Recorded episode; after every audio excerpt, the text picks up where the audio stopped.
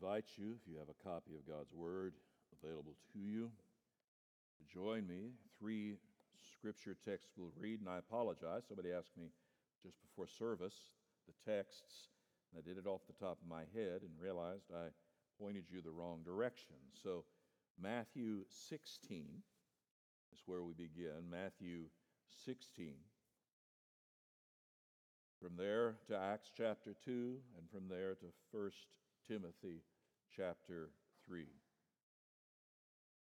Matthew 16, beginning at verse 13. Now, when Jesus came into the district of Caesarea Philippi, he asked his disciples, Who do people say that the Son of Man is? And they said, Some say John the Baptist, others say Elijah, and others Jeremiah or one of the prophets. He said to them, But who do you say I am? Simon Peter replied, You are the Christ, the Son of the living God.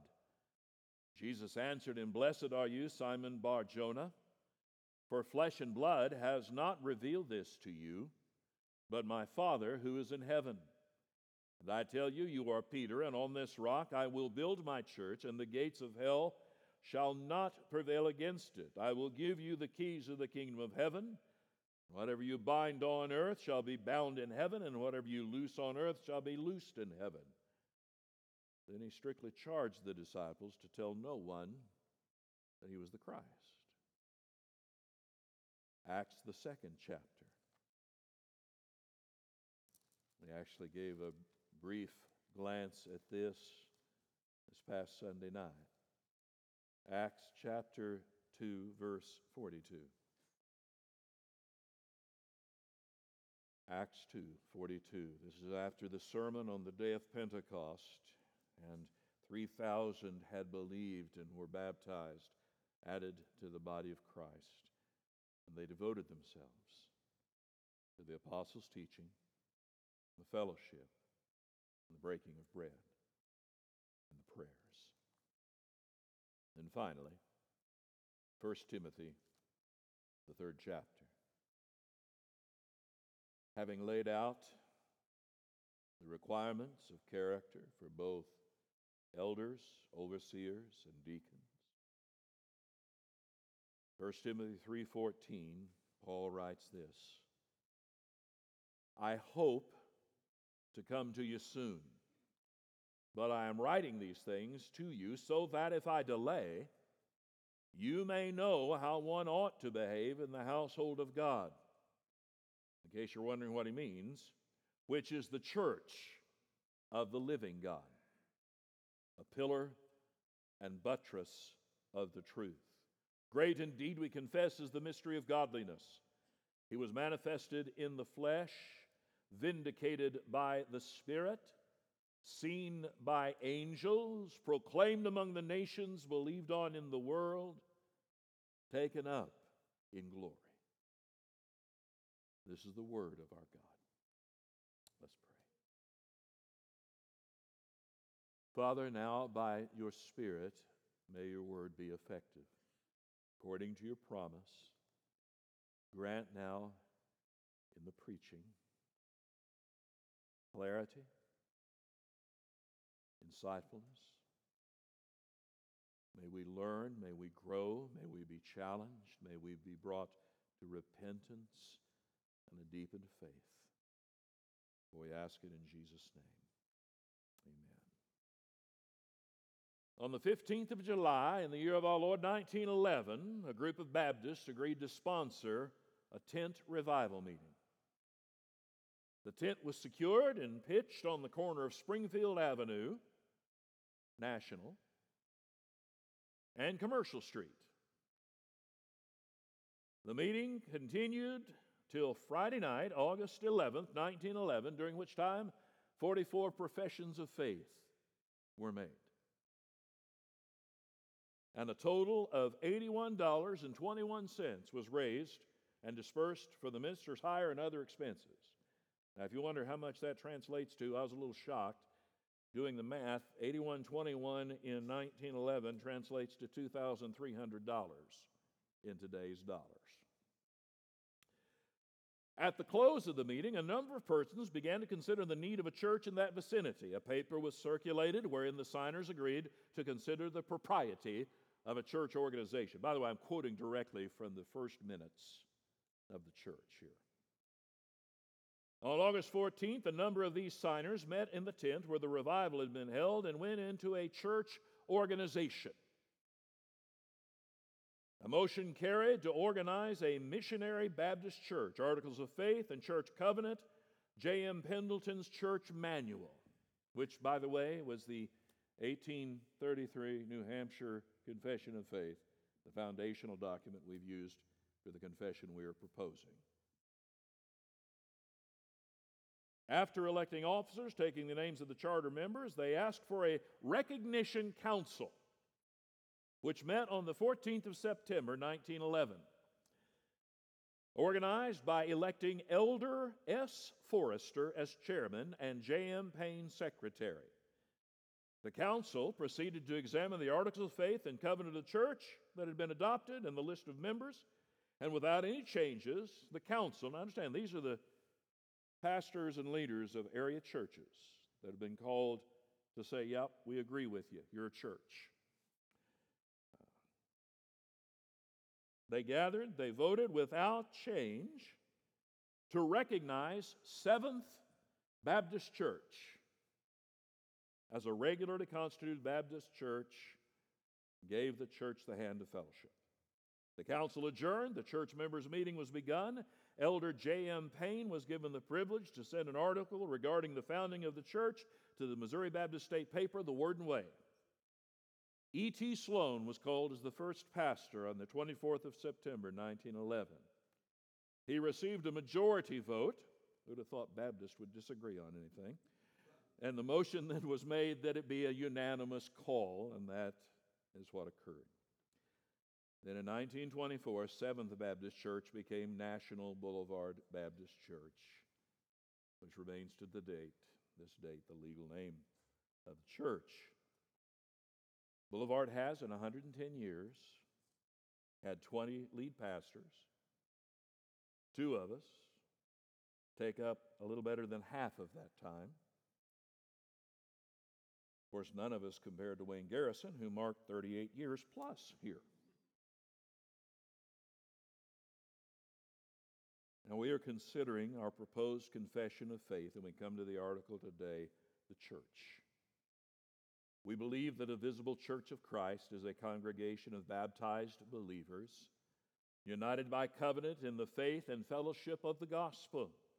Scripture portrays the church as the bride of Christ. The church ought to observe the ordinances of Christ and be governed by his laws.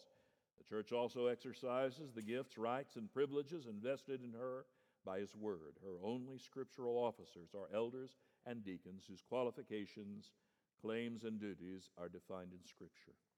We believe that all Christians are called to, be, to service within the body of Christ, and that God has given to both men and women roles within the church. We also believe that the office of elder is assigned only to those men who are called of God and affirmed by the church in fulfillment of the biblical teaching.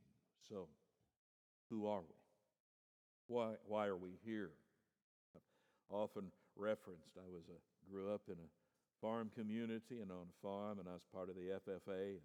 Our FFA meetings, you had all these little set pieces you did, and if you were this officer, there was something you said, and another one. Then all of us, uh, future farmers, why are we here? And we had this purpose statement that we recited. I will admit that it being nearly 50 years after the fact, I'm not sure that I could recite it, and it wouldn't benefit you if I could. What are we doing? Could it be that something like this could be in our future? On an Easter morning in the early 2000s, lurking in the shadows, a figure rarely seen in church. It's Superman. Yes, Superman. He who leaps tall buildings in a single bound as he pursues evildoers. No, wait a minute, it's actually not Superman. It's the senior pastor, all decked out as Superman, ready to communicate the gospel to a new generation. For you see, Superman is a Christ figure, peculiarly adapted to conveying the Christian message to generations raised on Sesame Street, cartoons, and superhero action figures. So, on this day, the pastor was poised to begin his instruction in a new series how to leap over discouragement, overcome doubts, defeat odds, and rise from the ashes as Superman had on many occasions. David Wells, in his book, The Courage to be Protestant, cites that story. Another, an advertisement for a megachurch with the traditional church in mind, says church, quote, is about avoiding hell, not sitting through it every week. And I love what Wells said here. If the traditional church is so inept, so out of it, so not with it, passe, so completely washed up, so painful, so pitiful, so boring, why not let it die peacefully? Why keep on kicking it? Because the real target's not the traditional church, but the traditional theology it lives by. The belief system is at the heart of the traditional church's life that seeker sensitives are after. It's not they want to deny it or reject it, but it's something of an embarrassment to them. At least in their own churches, they want to conceal it. We discount the importance of the church, for we don't see it as the Lord's church. We don't see it as an apostolic institution of Christ. We read three texts. There are certainly far more that could have been read.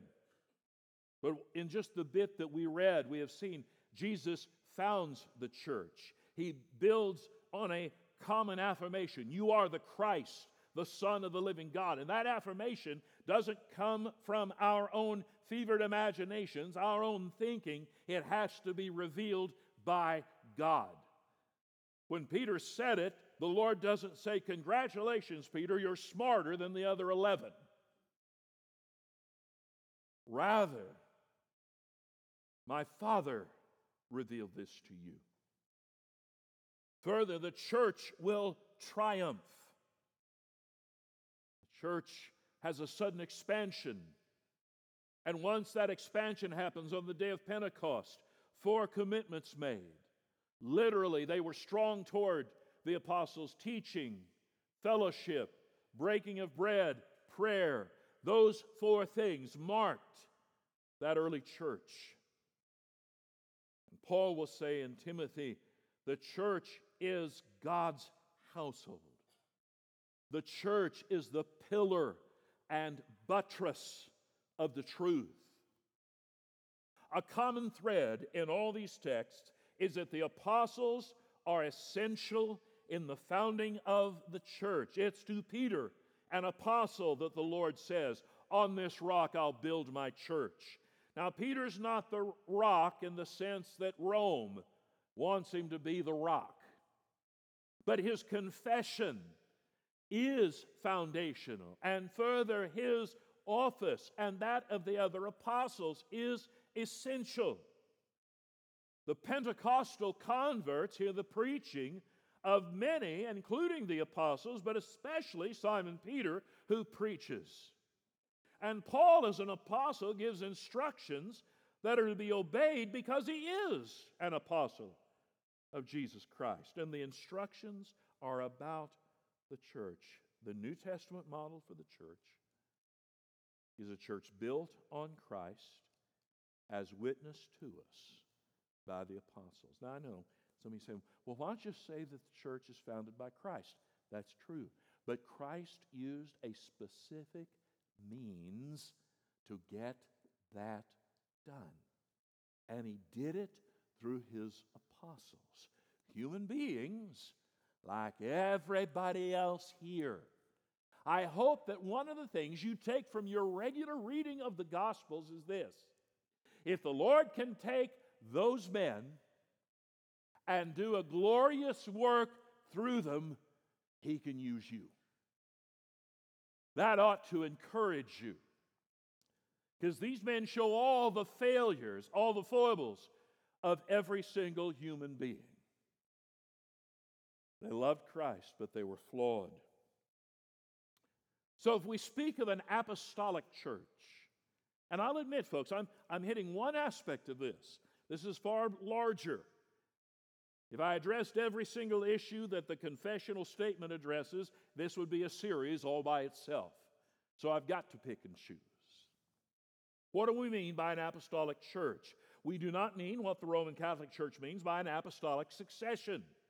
We do not mean what charismatics mean when they speak of apostolic signs and wonders.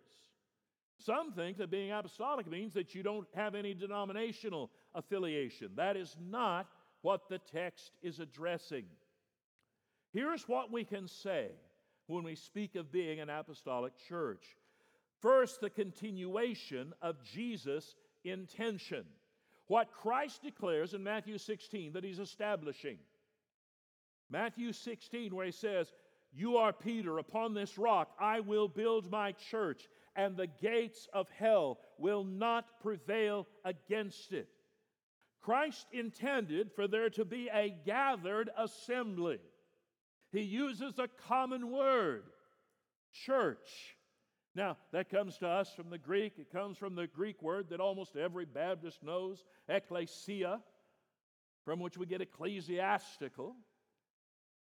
And the word ecclesia was not a particularly religious word. All it meant was a called out assembly. It could be used of a political gathering in Greek or Roman culture. It was used commonly of the synagogue as those called out and gathered together. But Jesus had an intention. Simon Peter and the apostles heard that intention. Paul expands on this in Ephesians 2 at verse 19 when he says to these Gentile believers, You're no longer strangers and aliens, you're fellow citizens with the saints, members of the household of God, built on the foundation of the apostles and prophets, Christ Jesus himself being the cornerstone, in whom the whole structure, being joined together, grows into a holy temple in the Lord. In him, you also are being built together into a dwelling place for God by His Spirit.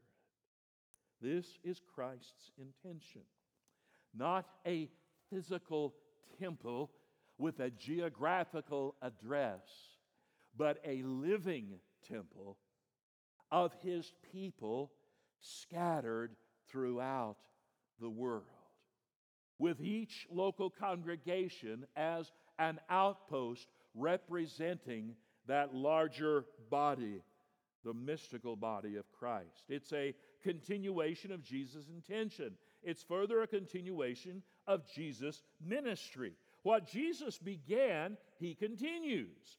Let us never lose sight that what we confess when we confess about Jesus is we believe in the incarnation, right? Christmas is coming, children. You do know that, right? Children, it's going to be about three, four months, and you think that feels like years. Your parents suddenly just went into panic mode. I don't have near enough yet. Got to start shopping early. We believe in the incarnation. We believe in the atoning death on the cross. We believe in the resurrection. We believe in the ascension. But there's something that sometimes gets left off. We also believe in the ascended, reigning Lord and that Christ is present in the world through the body that is the church and through the work of the Holy Spirit. We trust that God is at work through His Son. And it's intriguing. If you get a chance, sometime you ought to read a great two volume work. It's one of the best works on Christ and the church. It's called The Gospel of Luke and the Book of Acts both authored by the same fellow, Luke. And Luke, as he opens volume two, the Acts of the Apostles as we know it, says this. It's a very interesting opening. In the first book, O Theophilus, I've dealt with all that Jesus began to do and teach. Now, did you hear that? He doesn't say, I dealt with all that Jesus did and taught, but what he began to do and teach until the day was taken up, after he had given commands through the Holy Spirit to whom? The apostles, whom he had chosen. My friends, this is the continuation of Christ's ministry. An apostolic church is the extension, the continuation of it. Further, it's the continuation of Jesus' authority. When you read in that Matthew 16 text, he says to Peter, I give to you the keys of the kingdom. And whatever you bind is bound, whatever you loose is loosed. Now, to us, that's weird language. What do you mean, binding and loosing? What's that all about? In the rabbinic culture, that was very clear. A rabbi could say to you, You must do this. You are bound by God's command to do this. Or you are loosed, you're forgiven, you actually are all right. There's no worries here. And so, whenever Jesus tells Simon Peter the authority of binding and loosing, what he's saying is this through this apostolic witness, through these men, you're going to found the church. And the church is going to have this authority through the gospel of binding and loosing, of declaring right and wrong, not as it makes it up itself, but as it continues what Jesus has taught. The early church recognized this unique authority of Jesus through the apostles. Peter, in his second letter, 2 Peter 3, verse 15, he's writing to these Christians, says, Count the patience of our Lord as salvation, just as our beloved brother Paul also wrote to you according to the wisdom, wisdom given to him. And then he makes this note as he does in all his letters when he speaks in them of these matters, there are some things in them that are hard to understand. Now, folks, I got to tell you, if Peter acknowledges there are times that Paul is hard to understand, it makes me feel better about my own studies.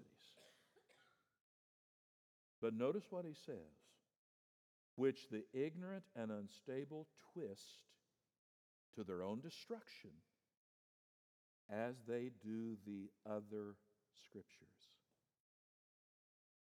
The other scriptures. Do you see what Peter just did there? He knew the Old Testament was scripture, but what he does is affirm that what Paul writes as an apostle is also of the same authoritative merit and weight as the Old Testament. It's the continuation further of Jesus' message. The message is this gospel message. This message cannot be altered. There is one central gospel message. When you read later in Paul, especially Second Timothy, he will say to Timothy, Timothy, guard the deposit of what you've been given. There was a content to the faith that was to be held and embraced even at cost of death. It had to be held on to. And that could not be altered. Paul will go so far as to say, if you mess with the gospel, may God curse you forever.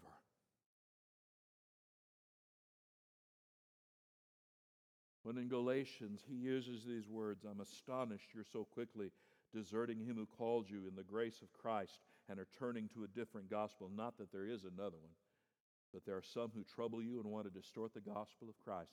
But even if we or an angel from heaven should preach to you a gospel contrary to the one we preach to you, let him be accursed.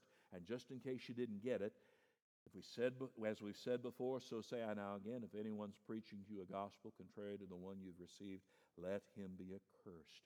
So an apostolic church is measured by its fidelity to Jesus' intention, his ministry, his authority, his message. How then is that modeled when you get to the New Testament? Here is the apostolic model. First, there is Christ centered preaching. Now, why do we talk about that so much? Because, friends, it is far too easy to miss Jesus if you intend to, or sometimes even if you don't. This is why you don't hear sermons up here on life management. How to fix you. Four easy steps to get over depression. Five key steps to raising your children so they turn out all right. 97 easy steps to fix your marriage. A series.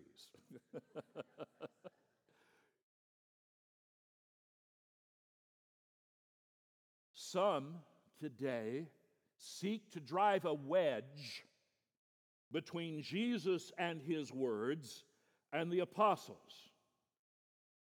That is disaster. My friend, you don't know anything about Jesus were it not for the apostolic witness. And to somehow say that what the Gospels say is really important and what the epistles say and what the rest of the New Testament says, not so much. They kind of got confused. They messed it up. No, my friend, they didn't mess it up. They simply took and, under the inspiration of the Spirit of God, expanded, explained, and applied what Jesus taught and what he intended. Preaching should be Christocentric. There's a reason these men were called apostles. That's the Greek word, apostolos. It's from a Hebrew word as well, related cognate word, shaliach. In the time of Christ, a shaliach was someone in the Jewish community who acted as an official representative. He had authority to speak for someone else. An apostle is someone sent as a representative, like an ambassador. Let me give you a more common illustration. Parents, you'll get this if you have more than one child, especially if you have several, okay? Parents, did you ever send one of your kids to tell the other kids that dad or mom said, go wash up for dinner? Now, it doesn't matter if you send the youngest, right? The one that nobody pays attention to. Because if you send them and say, Dad said, Mom said, it's no longer them, they're merely the apostle. They're coming in the authority of someone else, and you best pay attention. And that's exactly the concept here. Someone else is speaking on behalf of Christ. And, folks, do we not see this throughout the New Testament? The entire book of Acts is about preaching Jesus. When the Sanhedrin is trying to put this thing down, what do they say? Quit speaking in his name. There is a centrality to this preaching. You look at the book of Acts, the seventh chapter, Stephen preaches this wonderfully long biblical theological survey message. And when he gets to the end, he cannot stop preaching until he gets to Jesus. And when he gets to Jesus, and, he, says to them, You unrighteously, wickedly put him to death. The response is to kill him. But even in his dying, what is his confession? As they are throwing stones and crushing the life out of him, behold, I see the Son of God standing at the right hand of the Father. In Acts chapter 8, Philip, whether he's in Samaria or down to see the Ethiopian official, who does he preach? Jesus. You remember the, that wonderful conversation? Philip's going along, the Lord says, Walk by the chariot. Okay, I'll walk by the chariot. The Lord didn't have to tell him anything after that because he heard the Ethiopian reading. And in that day, he didn't read silently, he read aloud. And he's reading from an Isaiah scroll, which tells you the man had money because those were hand lettered. And so Philip strikes up a conversation. Hey, do you understand what you're reading? Well, how can I unless somebody explains to me? Come here. And he gets up in the chariot, and the man had this wonderful question as he's reading from the text about whom is he writing? Is Isaiah talking about himself or someone else? And we find that wonderful statement in there. And beginning at that scripture, Philip preached Jesus to him. And the man comes to saving faith. It is Christ centered, it is biblically based. If you look at the Acts 2 sermon, the day of Pentecost, it is rich with quotes from the Old Testament. At Acts chapter 3, after the healing of the man that was a cripple at Beautiful Gate, silver and gold I don't have any, but what I have I'll give you in the name of Jesus. Rise up and walk. And Luke's comment, and the guy got up, and then he's walking and leaping and praising God and causing a scene as well you'd expect. And suddenly, everybody's rushing to see what's going on because, wait a minute, I, ju- I just gave him some alms. What's he doing? Is he a phony? Has he been cheating me all these years?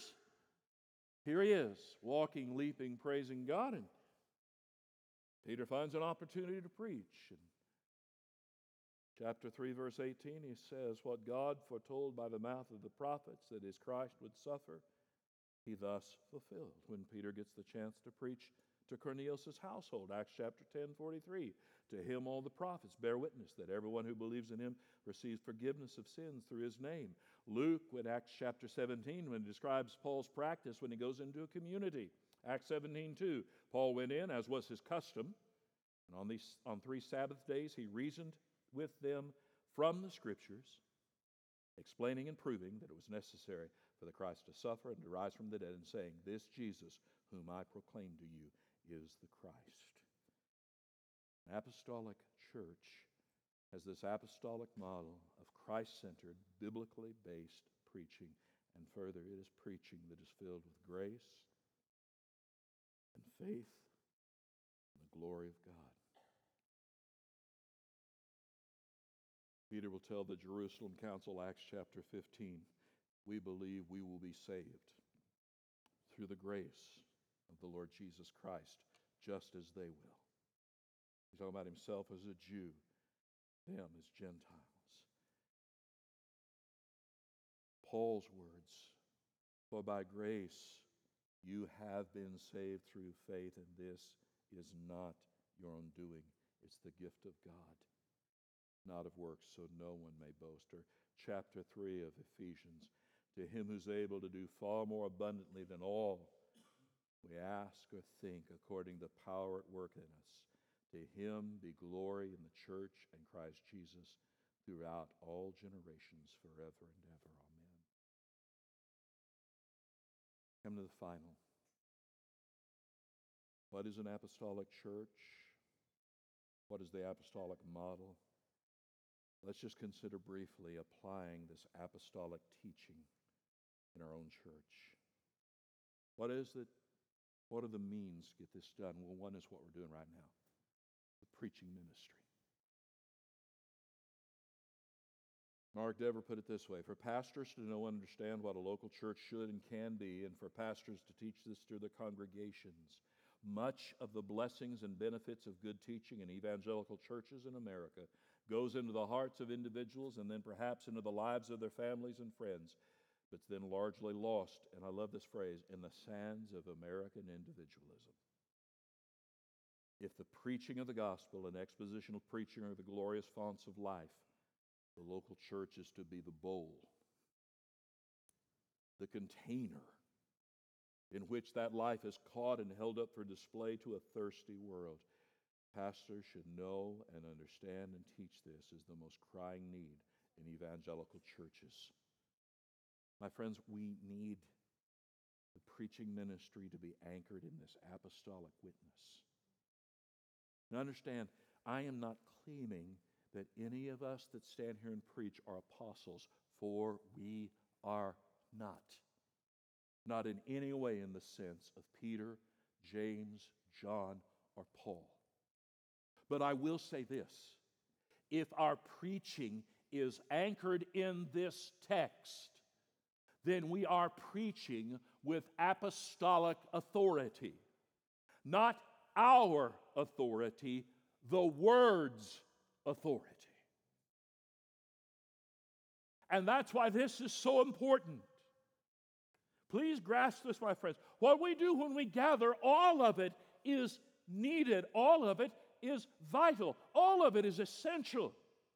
But when it comes to this matter of preaching, this must be so thoroughly anchored in the text that as we sit and we hear and we receive, it should be to us as God speaking. Please hear what I mean by that. I'm not claiming that somehow I am merely a voice. I'm not doing John the Baptist, all right?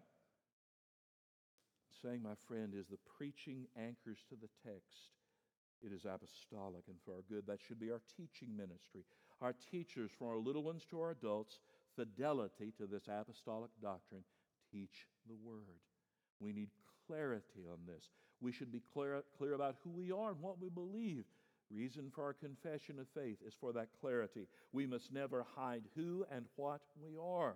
There are churches, and I've run into them, who seek to hide their theology. You can find it, but boy, you've got to search for it. And their comments and things like, well, doctrine really doesn't matter all that much. We just want to love Jesus. And of course, my response to that is, which Jesus? Who are you talking about? What is the content of this belief? That further means we should live out the theology we claim. Never lose sight of this, my brothers and sisters. Throughout the New Testament, and especially in the letters of Paul, what you find is this pattern. Here's what you're to believe, here's what you're to do. This is the content, this is the character. Here's what you need to embrace, here's how you ought to act. And those things must never be separated. Dear family, we should rejoice in the Lord's gift of the church.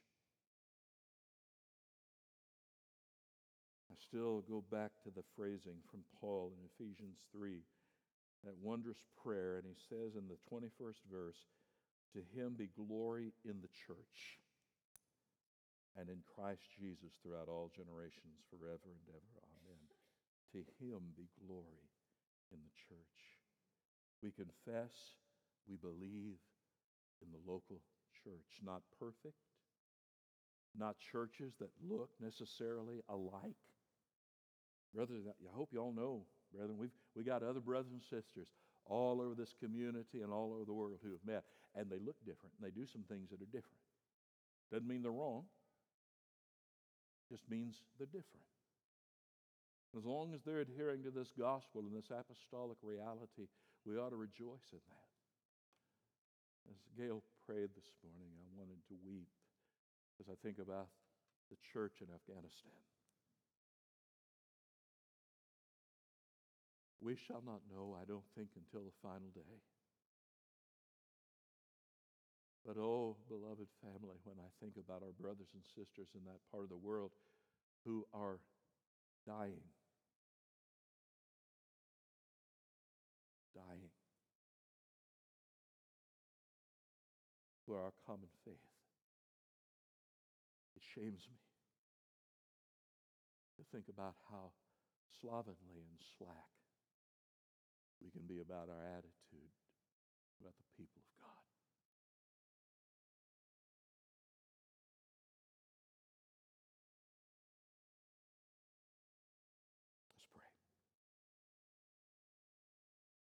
Father, our prayer is that this your word go deep into our lives and change us.